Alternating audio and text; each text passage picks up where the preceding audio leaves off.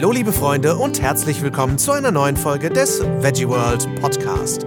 Ich bin der Lars und liefere euch wie jeden Montag Tipps, Infos und Interviews rund um das Thema Vegan. Und heute spreche ich mit Anna Meinert von Family über Patchfood-Familien und Käsebrot-Jeeper. Schön, dass ihr eingeschaltet habt, ihr Lieben. Vielen Dank für euer Feedback zu gewünschten Podcast-Themen. Das nehme ich mir sehr zu Herzen. Vielen Dank, dass ihr mir geschrieben habt. Und ich baue die Themen sehr gern in unseren Sendeplan ein.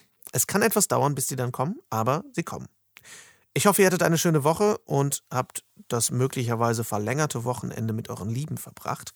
Ich spreche heute mit einer Frau, die sich auf ihre Lieben spezialisiert hat, nämlich mit Anna von Family mit V. Ist ja klar, ich meine, wir Veganer stempeln ja ganz gerne unser V überall hin. Äh, und Anna ist eine sehr umtriebige Powerfrau, die Ernährungsberaterin ist, Podcasterin, Yogalehrerin und die jetzt auch noch ein Buch schreibt. Und da wir so viel zu quatschen hatten, habe ich das Interview spontan direkt in zwei Teile aufgeteilt. Nächste Woche spreche ich mit Anna über ihre Arbeit als Beraterin und, und, und, und, und. Und diese Woche spreche ich mit Anna über das Leben in sogenannten Patchfood-Familien. Also wie das so ist, wenn man die einzige Veganerin oder der einzige Veganer in der Familie ist und wie das trotzdem funktionieren kann. Sehr wichtiges Thema und äh, wir sprechen über allerlei, unter anderem eben auch über Käsebrotjeeper und was man macht, wenn man als Veganer ein Käsebrotjeeper bekommt. Deswegen jetzt viel Spaß beim Interview. Ich sitze hier mit Anna Meinert von Family. Ich will immer Family sagen, aber es ist ja mit V Family. Ähm, und äh, habe mit ihr schon äh, vor ein paar Monaten gesprochen auf der Veggie World Rhein-Main. Und wir hatten ein sehr, sehr schönes Gespräch. Oder besser gesagt, mehrere schöne Gespräche, weil du mich ja netterweise auch in deinem Podcast ähm, äh, verwurstet hast. Und ähm, ich freue mich sehr, dass wir jetzt nochmal quatschen können, vor allem einfach, weil sich bei dir viel getan hat. Und ähm, da dachte ich, komm, lass uns doch einfach nochmal quatschen. Also, liebe Anna, Schön, dass du da bist. Ja, vielen Dank, Lars, dass ich nochmal da sein darf. ähm, und für die, die dich vielleicht noch nicht kennen, stell dich doch gerne mal vor, wer du bist und was du so machst. Ja, natürlich sehr gerne. Also mein Name ist Anna Meinert. Ich lebe mit meinen drei Kindern und meinem Mann in Bonn. Ich bin Ökotrophologin, also äh, Ernährungswissenschaftlerin, arbeite als Ernährungscoach und ähm, Yoga-Lehrerin hier in Bonn. Und online bin ich äh, mit dem Blog und dem Podcast von Family vertreten und kümmere mich quasi um vegan und vegetarisch lebende Familien. Also für mich ist besonders so ein bisschen der Spagat von Patchfood-Familien, wie ich sie nenne, interessant. Das heißt, ähm, wenn ein oder zwei Familienmitglieder vegan sind und der Rest aber irgendwie sich anders ernährt, also ob vegetarisch, flexitarisch oder omnivor und ähm, da so ein bisschen die Herausforderungen des Alltags ähm, aufzunehmen und da Tipps und Erfahrungen weiterzugeben. Das ist so im Fokus meines Blogs und in meinem Podcast. Genau, und ähm, ja, jetzt schreibe ich auch noch ein Buch, aber da werden wir bestimmt später nochmal drauf zurückkommen. Und als Speakerin bin ich auch unterwegs. Also äh, hast du total viel Freizeit und weißt gar nicht, was du mit deiner Zeit anfangen sollst. Ich höre schon. Sozusagen. Wie kam das denn, dass du äh, all diese Sachen machst? Also zur erste Frage natürlich, wie, wie kamst du überhaupt dazu, dass du dich vegan ernährst oder dich für, für Veganismus überhaupt erst interessiert hast? Also ähm, ich hatte mein Studium Ernährungswissenschaft Wissenschaften 2010 abgeschlossen, nachdem ich dann auch meine beiden Kinder schon hatte. Und ähm, mein Mann und ich haben immer überlegt, wie ich mich jetzt beruflich aufstellen kann. Und er ist im Internetmarketing tätig und äh, da immer auf der Suche nach interessanten Projekten. Und es war mir und uns auch wichtig, dass die Kinder viel betreut werden von uns selber oder in dem Fall dann von mir, weil er schon voll im Beruf drin war. Und äh, deswegen war es schwierig, quasi in diesem klassischen Beruf Ernährungsberatung oder angestellt als Ernährungswissenschaftlerin zu arbeiten, weil die alle 40 Stunden Wochen anbieten nur. Ähm, und deswegen habe ich gedacht, gut, dann muss irgendwas Selbstständiges her. Und dann hat mein Mann äh, durch seine Recherche zwei Veggie Portale gefunden. Das eine war Veggie Café, das existiert so auch noch, aber wir pflegen es leider nicht, weil wir nicht die Zeit haben. Das ist eine Community für Vegetarier und Veganerinnen. Und ähm, Das andere Portal war Family und das war ein veganes Familienportal, also auch ein Platz, wo man sich austauschen konnte, aber da war wenig Traffic drauf. So und ähm, wir haben uns dann abgesprochen und ich fand das spannend, habe gedacht, ah, ich kann da Artikel schreiben und ich war seit 2008 auch vegetarisch, vegan noch nicht und ähm, habe mir dann durch diese Arbeit mit den Portalen also habe mich da so reingefuchst in dieses vegane Thema auch und war allerdings am Anfang eher skeptisch, weil auf dieser auf diesem Portal Veggie Café da waren wirklich so Hardcore Veganer und Veganerinnen unterwegs, sage ich jetzt mal so auch die, die so dieses klassische Vorurteil von Verbissenheit und totalem Dogmatismus irgendwie bespielen. Und das hat mich so ein bisschen abgeschreckt. Ich habe gedacht, boah, ey, die sind ja echt extrem. Alles, was nicht 100 pro vegan war, ähm, das wurde da total gemobbt und da musste ich administrativ auch echt einiges säubern. Und das hat mich aber eher vom Vegan-Sein erstmal so ein bisschen abgeschreckt. Und dann ähm, habe ich eine Yogalehrerausbildung gemacht und ähm, habe dann verschiedene ähm, Skripte gelesen und äh, alte Texte zum Buddhismus.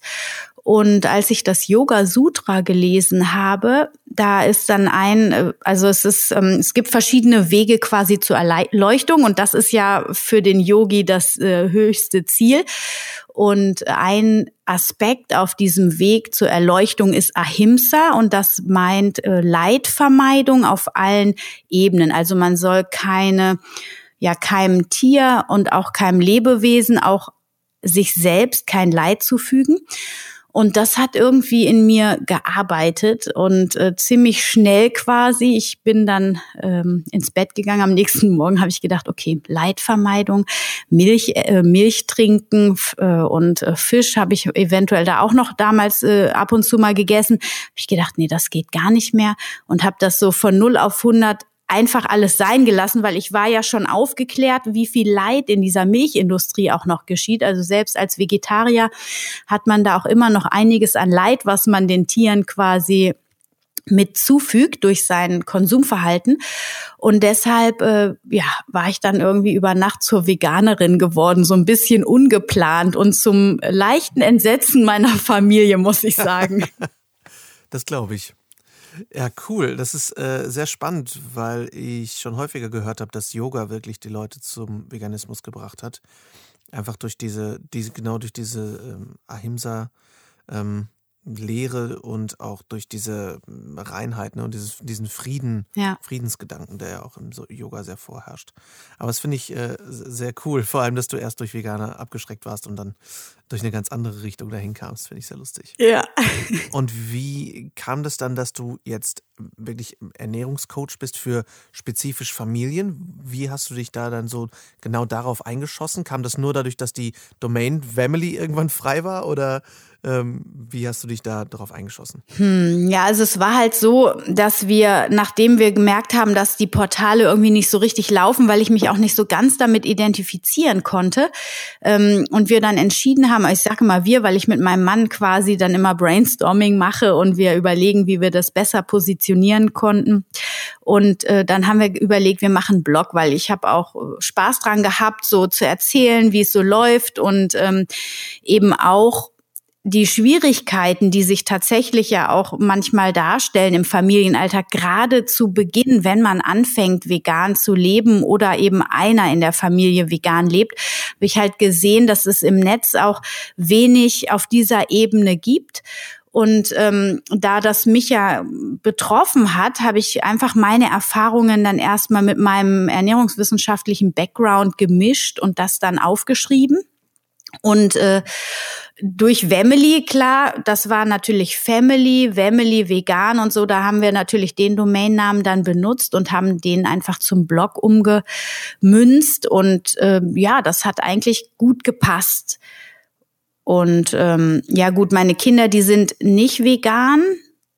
Der mittlere, der hat's mal probiert, aber dem ist es noch zu anstrengend, weil in der Schule war äh, funktioniert das nicht und wenn seine Schwester dann den dicken Käse neben ihn äh, ihm isst, dann. Mhm. Aber er jetzt mhm. gerade ist er wieder so, dass er anfängt. Ah ja, er wird immer bewusster da auch und fängt auch an, sich da innerlich noch stärker zu fühlen und hat auf jeden Fall schon gesagt, dass wenn er ein bisschen größer ist, dann will er auf jeden Fall vegan sein. Also der hat so dieses richtige Mindset, das hat er schon drin, aber in der Umsetzung hapert's noch so ein bisschen gehen. Das glaube ich, in Schulen ist das ja sehr schwierig. Ne? Genau. Wie alt ist dein Sohn jetzt? Äh, der wird jetzt zwölf. Okay.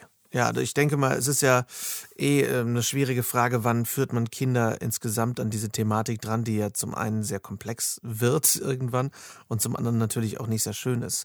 Ähm, du lebst ja mit deiner Familie als, als Patch-Food-Familie, ich finde den Ausdruck übrigens großartig. Ja. Ähm, ähm, wie, wie funktioniert das bei euch? Ähm, also, da ich für die Küche verantwortlich bin, ist hier, also wenn wir das Brot jetzt mal weglassen, also aufs Brot gibt's Käse. Ich biete allerdings auch immer wieder Pflanzenaufstriche an, nur es wird auch regelmäßig Käse äh, gefordert.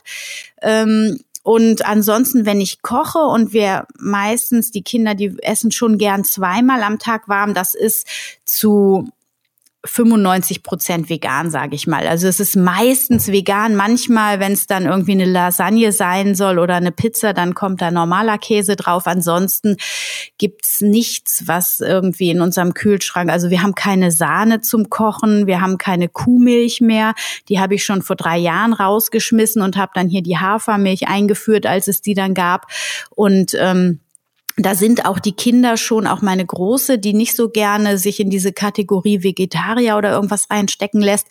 Ähm, das schmeckt ja auch nicht mehr Kuhmilch und ähm, ja, das war so ein Gewöhnungsprozess, aber das hat eigentlich gut geklappt und auch über dieses, über diesen Prozess, wie man die Kinder quasi so ein bisschen veganisiert, ähm, schreibe ich eben auch, dass man halt erstmal so langsam, nicht so jetzt lassen wir die Sahne weg und dann gibt's nur noch Mandelsoße irgendwie. Das ist für die Kinder dann zu krasser Unterschied manchmal, je nachdem, wie fein ausgeprägt der Geschmackssinn schon ist, sondern dass man dann anfängt, so ein bisschen zu mischen. Erst ein bisschen Mandelmus dran, ein bisschen Sahne, noch eins zu eins Eins mischen und dann den Mandelmus-Anteil immer erhöhen. Und dann, also meine Tochter ist da so ein Paradebeispiel, die war super skeptisch am Anfang und mochte das alles gar nicht. Und mittlerweile isst sie das hier mit großer Begeisterung auch.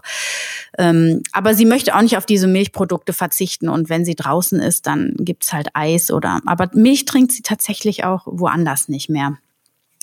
Jetzt bin ich, glaube ich, ein bisschen abgeschweift von deiner Frage. Nee, ich finde es nee, ich finde es total wichtig äh, zu wissen, weil ich äh, spannend finde, wie sich ähm, wie sich die, die Familienmitglieder eben an das Thema rantasten oder eben da auch vielleicht so ein bisschen ähm, Bedenken haben oder so ein bisschen ja. so, so Blockaden haben vielleicht. Und ich finde es halt immer wieder spannend, dass Käse wirklich so die letzte, letzte Bastion der Tierprodukte sind mm. irgendwie. Ja. Äh, ist, ähm, wie ist denn das? Äh, machst du dir dann quasi, wenn ihr Pizza macht, machst du dir einfach ähm, dann irgendwie Wilmersburger oder, oder Mandelmus oder Hefeflocken drauf? Oder sagst du, ach komm, scheiß drauf, einmal Lasagne mit Käse? Oder ähm, wie machst du das? Ja, nee, ich bin da sehr strikt, muss ich sagen. Ähm, ich mache mir dann entweder ganz separat eine eigene Pizza mit Mandelmus. Das war jetzt so die letzten Male mit Mandelmus, fand ich gut. Dieser Wilmersburger und dieser ganze Ersatzkäse, der macht mich wirklich nur ganz punktuell glücklich, muss ich sagen. Wenn ich mal so einen richtigen Jeeper auf Käse habe, dann esse ich den mal aufs Brot. Und ich merke aber auch, je länger ich vegan bin, desto weniger brauche ich den. Also so, ich hatte jetzt vor drei, vier Monaten mal so, da habe ich mal so eine Packung gekauft und ich weiß, ich hatte Phasen, da habe ich dann so drei Packungen in Folge gekauft so und fand das dann auch lecker und mittlerweile reicht mir so ein oder zwei Scheiben und den Rest der Packung muss ich mir dann schon reinzwängen. Ähm, und auf Pizza finde ich den auch wirklich nicht so richtig optimal, ähm, weil der auch nicht so schön schmilzt und so. Also ich finde Mandelmus mit Hefeflocken und Gemüsebrühe gemischt ähm, optimal. Aber ich muss auch das nicht immer haben. Also ich finde genauso, wenn man jetzt so unterwegs ist, zum Beispiel eine Pizza nur mit ganz viel Gemüse und Tomatensauce optimal. Also ich finde es auch viel bekömmlicher. Ich bin dann immer so glücklich. Ich kann eine ganze Pizza essen und fühle mich spätestens eine Stunde später wieder total gut, während alle total in den Seilen hängen, die noch Käse drauf hatten irgendwie. Das stimmt, das, das haben viele, ne? Dass die, also ich habe von vielen schon gehört, die dann vegan mal bei mir essen oder so, boah, ich kann so eine fette Gyros-Tasche essen und fühle mich danach nicht einfach schlapp und müde und voll. Und das ist, glaube ich, echt eine wichtige Qualität, die man dann hat. Ne? Total, ja. Aber finde ich sehr spannend, weil Mandelmus ist auch sowas, was ich recht spät entdeckt habe auf, ähm, auf Pizza und so. Und ich finde es auch ziemlich geil, muss ich sagen. Und ähm, bei uns ist das eine ähnliche Entwicklung, dass wir, also ich habe früher ja unfassbar viel Fleisch gegessen und ähm, habe ähm, auch sehr viele Fleischersatzprodukte gegessen, als wir angefangen haben. Und jetzt mit der Zeit wurde es echt immer weniger und weniger. Manchmal haben wir so Phasen, wo wir sagen, oh, jetzt ein Hotdog. Aber insgesamt finde ich auch spannend, wie sehr man sich davon wegentwickelt, selbst von den Fleischalternativen oder Käsealternativen, obwohl man ja schon sagt, ey, ich bin ja schon vegan.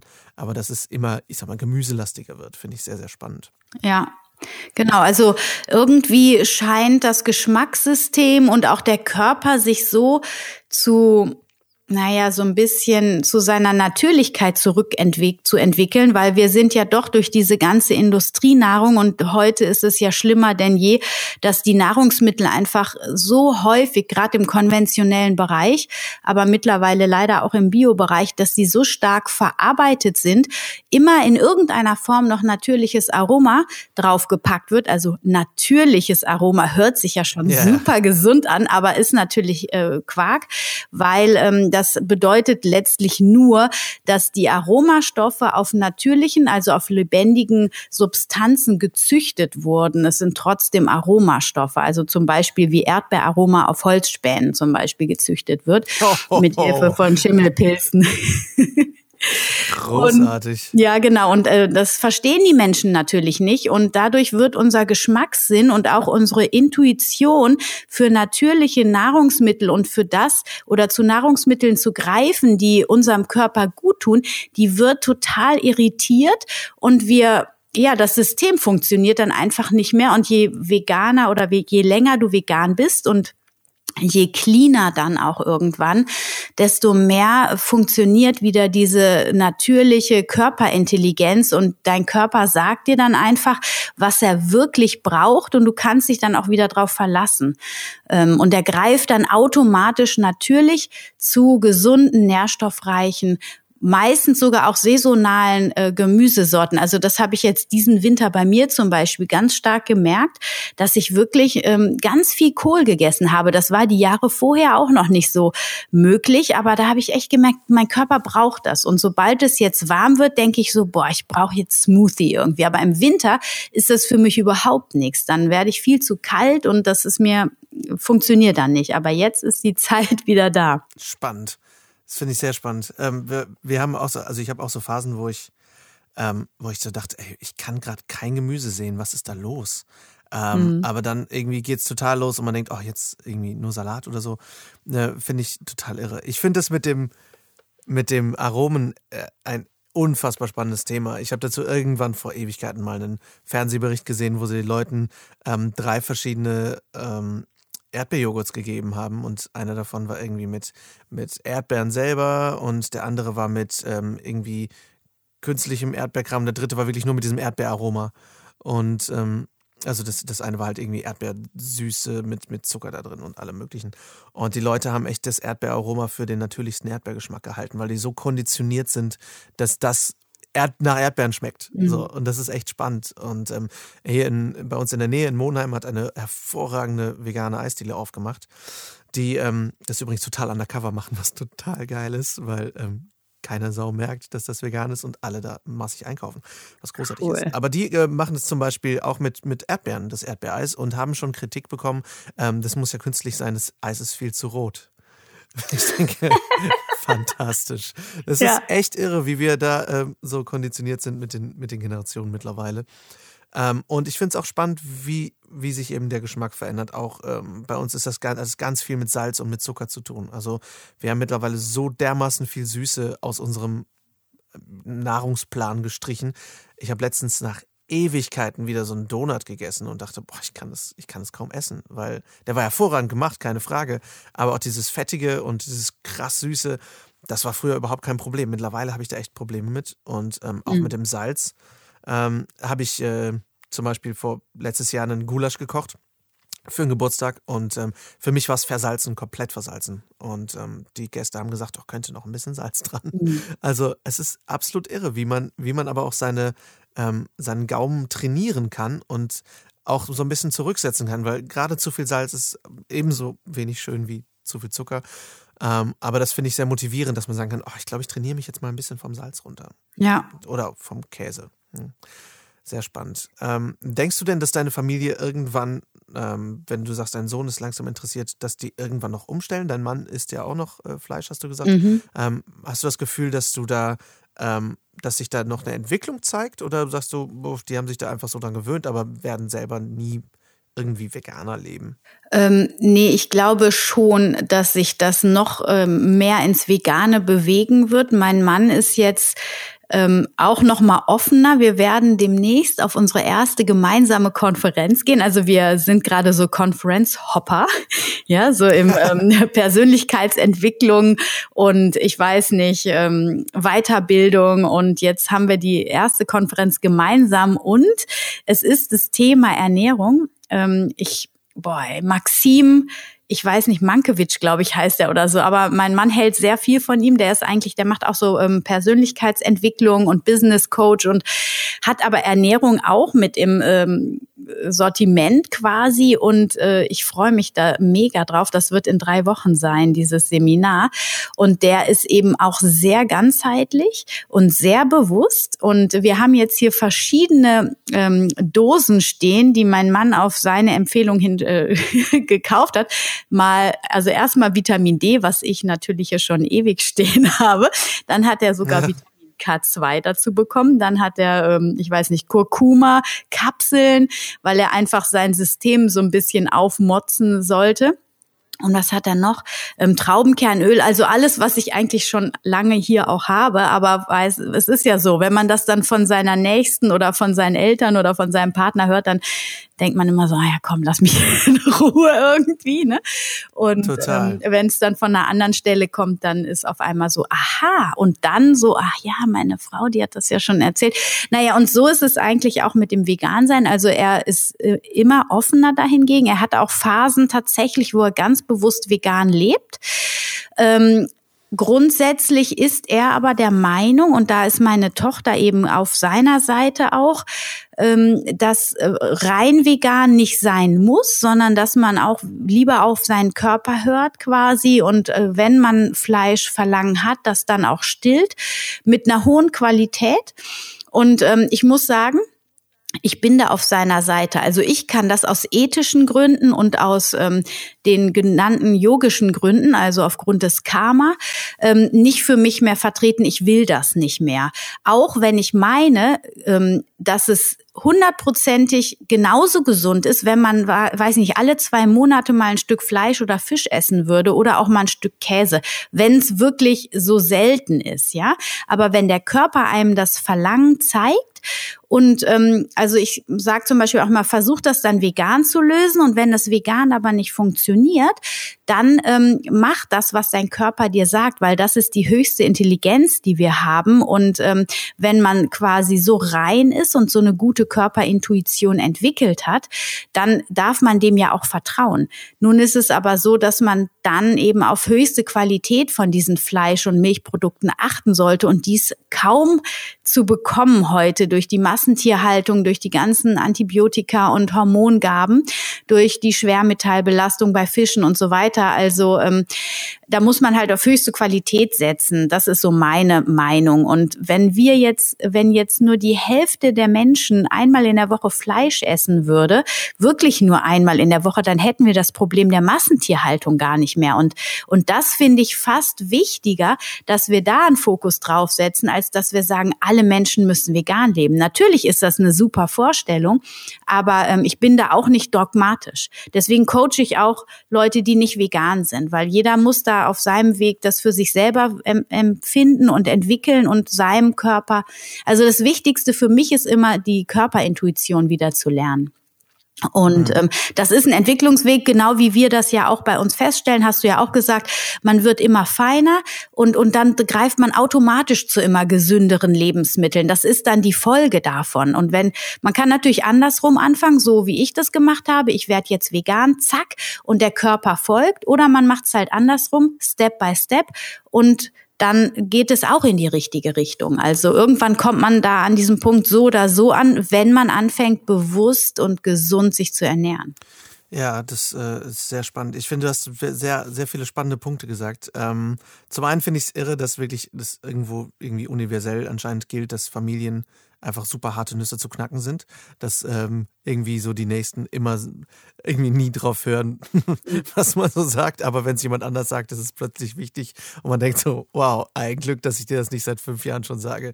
Ähm, bei mir jetzt zum Beispiel bei meinen Eltern jetzt irgendwie fünf, sechs Jahre gedauert, bis ich den mal, bis die jetzt mal einen B12-Test auch mal in ihrem Blut gemacht haben, weil mhm. meine ähm, Eltern halt über 60 sind und ähm, ähm, meine Mutter immer sagt, ja, aber wir essen vegetarisch und Vollwert und solange man Vollwert Bio isst, ist alles gut. Ähm, und es hat sich herausgestellt, dass sie supplementieren müssen. so, das ist halt mhm. ähm, spannend. Ähm, was ich ähm, wo ich sagen muss, dass ich, dass ich die Meinung nicht ganz teile mit der, mit der Körperintuition ist, ähm, dass so Sachen wie, wie bei Käse, wo man sagt, ich habe jetzt so Jeep auf Käse und ich glaube, dass beim Körper das gut tut. Ne, es gibt ja so Sachen wie Casomorphin, was einfach ein gewisses Suchtgefühl im Körper auslöst. Ja. Ähm, ich sag mal, da, da kann auch ein Heroin-Junkie sagen, ich brauche jetzt gerade ein bisschen Heroin, weil das tut meinem Körper gut. So, deswegen äh, sehe ich, nicht, seh ich nicht ganz so, muss ich sagen. Ich glaube auch, dass der Körper einem oft sagt, was er gerade braucht. Ähm, ich persönlich glaube eher, dass es ähm, auch oft damit zusammenhängt, was, also worauf man so ein bisschen getrimmt ist, weil ich habe auch ganz oft das Gefühl, ich glaube, dass Weißbrot mir gerade sehr, sehr gut tun würde. ähm, auch wenn ich weiß, dass es nicht so ist. Ähm, aber äh, finde ich sehr spannend. Ich glaube auch, dass es wichtig ist, Step by Step zu machen und sich nicht zu stressen. Ähm, und man merkt ja selbst bei ProVeg, ähm, die ja international das Ziel haben, 50 by 40, also 50 Prozent des Fleischkonsums weltweit bis zum Jahr 2040 zu reduzieren. Ähm, und ich finde es auch sehr wichtig, weil viele Menschen eben nicht so ähm, eingestellt sind, dass sie jetzt sagen, ach, wisst ihr was, kein Problem, ich mache das jetzt vegan. Ähm, was ich spannend finde, ist eben, was du sagst, dass der Mann jetzt immer offener wird, weil ich glaube, dass Geduld ein ganz wichtiger Faktor ist. Ja, ähm, ja total. Gerade wenn man mit seinen Familienmitgliedern ähm, unterwegs ist. Ich meine, meine Frau war die ganze Zeit Vegetarierin und ich war die ganze Zeit noch Fleischesser. Insofern, das dauert. Ähm, und ich finde es auch interessant, wo wer eben seine, seine Trigger hat und seine Schalter hat. Ähm, denn ich finde es zum Beispiel spannend, dass dass bei vielen ähm, zum Beispiel, dass der Partner ethisch motivierter Veganer ist und man selbst noch Fleisch isst. Und ich frage mich dann ganz oft, äh, mittlerweile frage ich mich das halt, könnte ich das eigentlich? Könnte ich jetzt, wenn ich einen nicht veganen Partner habe, könnte ich das? Mhm. Ähm, weil, weil es so eine Diskrepanz an Werten ist. Auf der anderen Seite hat man den ja lieb. Ne? Also, das finde ich ein sehr, sehr schwieriges und wichtiges Thema, ähm, eben zu sagen, hm, wie macht man das eigentlich, dass man in einer Beziehung lebt, wo der Partner nicht vegan ist und, und vielleicht auch noch Fleisch isst und man selber so sehr, ich meine natürlich, manche Leute machen das aus unterschiedlichen Gründen, manche Leute sind aus rein gesundheitlichen Gründen vegan. Ähm, aber das ist schon eine schwere Nuss, glaube ich, die es sich zu knacken gilt und die muss langsam geknackt werden. ähm, ja. Aber ja, wer weiß, wie sehr sich das noch entwickelt. Ne? Ja, und ich meine, ähm, das ist einfach dieses Mindset. Also ich gebe dir recht, das ist eine schwere Nuss und es ist manchmal auch, äh, gerade wenn man ethisch äh, orientiert ist, dann ist es total schwer, das zu verstehen. Ich meine, ähm, man sieht, der Partner weiß die ganzen Zusammenhänge, aber er verdrängt sie in dem Augenblick wieder. Das ist ihm dann wichtiger, den Genuss zu haben oder, oder, oder. Ähm, da muss man einfach mit ganz viel Liebe und ganz viel Vertrauen quasi dem begegnen, wie ich finde. Und ähm, ja, auch dieses Loslassen einfach. Ich meine, er, er muss seine eigenen Entscheidungen treffen. Ne? Und, und ähm, wir können immer nur mal wieder drüber reden, aber wenn man zu viel drüber redet, dann geht es auch wieder in die andere Richtung, weil es in eine Ablehnung geht. Ähm, also es ist auf jeden Fall ein, ein, Weg, der viel Reflexion bedeutet und auch viel bei sich selber bleiben, weil ähm, und das würde ich auch gerne noch mal zu dem Milchthema sagen, wo ich dir definitiv recht gebe. Milch äh, ist definitiv sich, äh, süchtig machend und da kann man ähm, der Körperintuition in Anführungsstrichen in dem Fall nicht so stark glauben weil eben der Suchtstoff da mit dabei ist, wie du schon gesagt hast, das Casomorphin.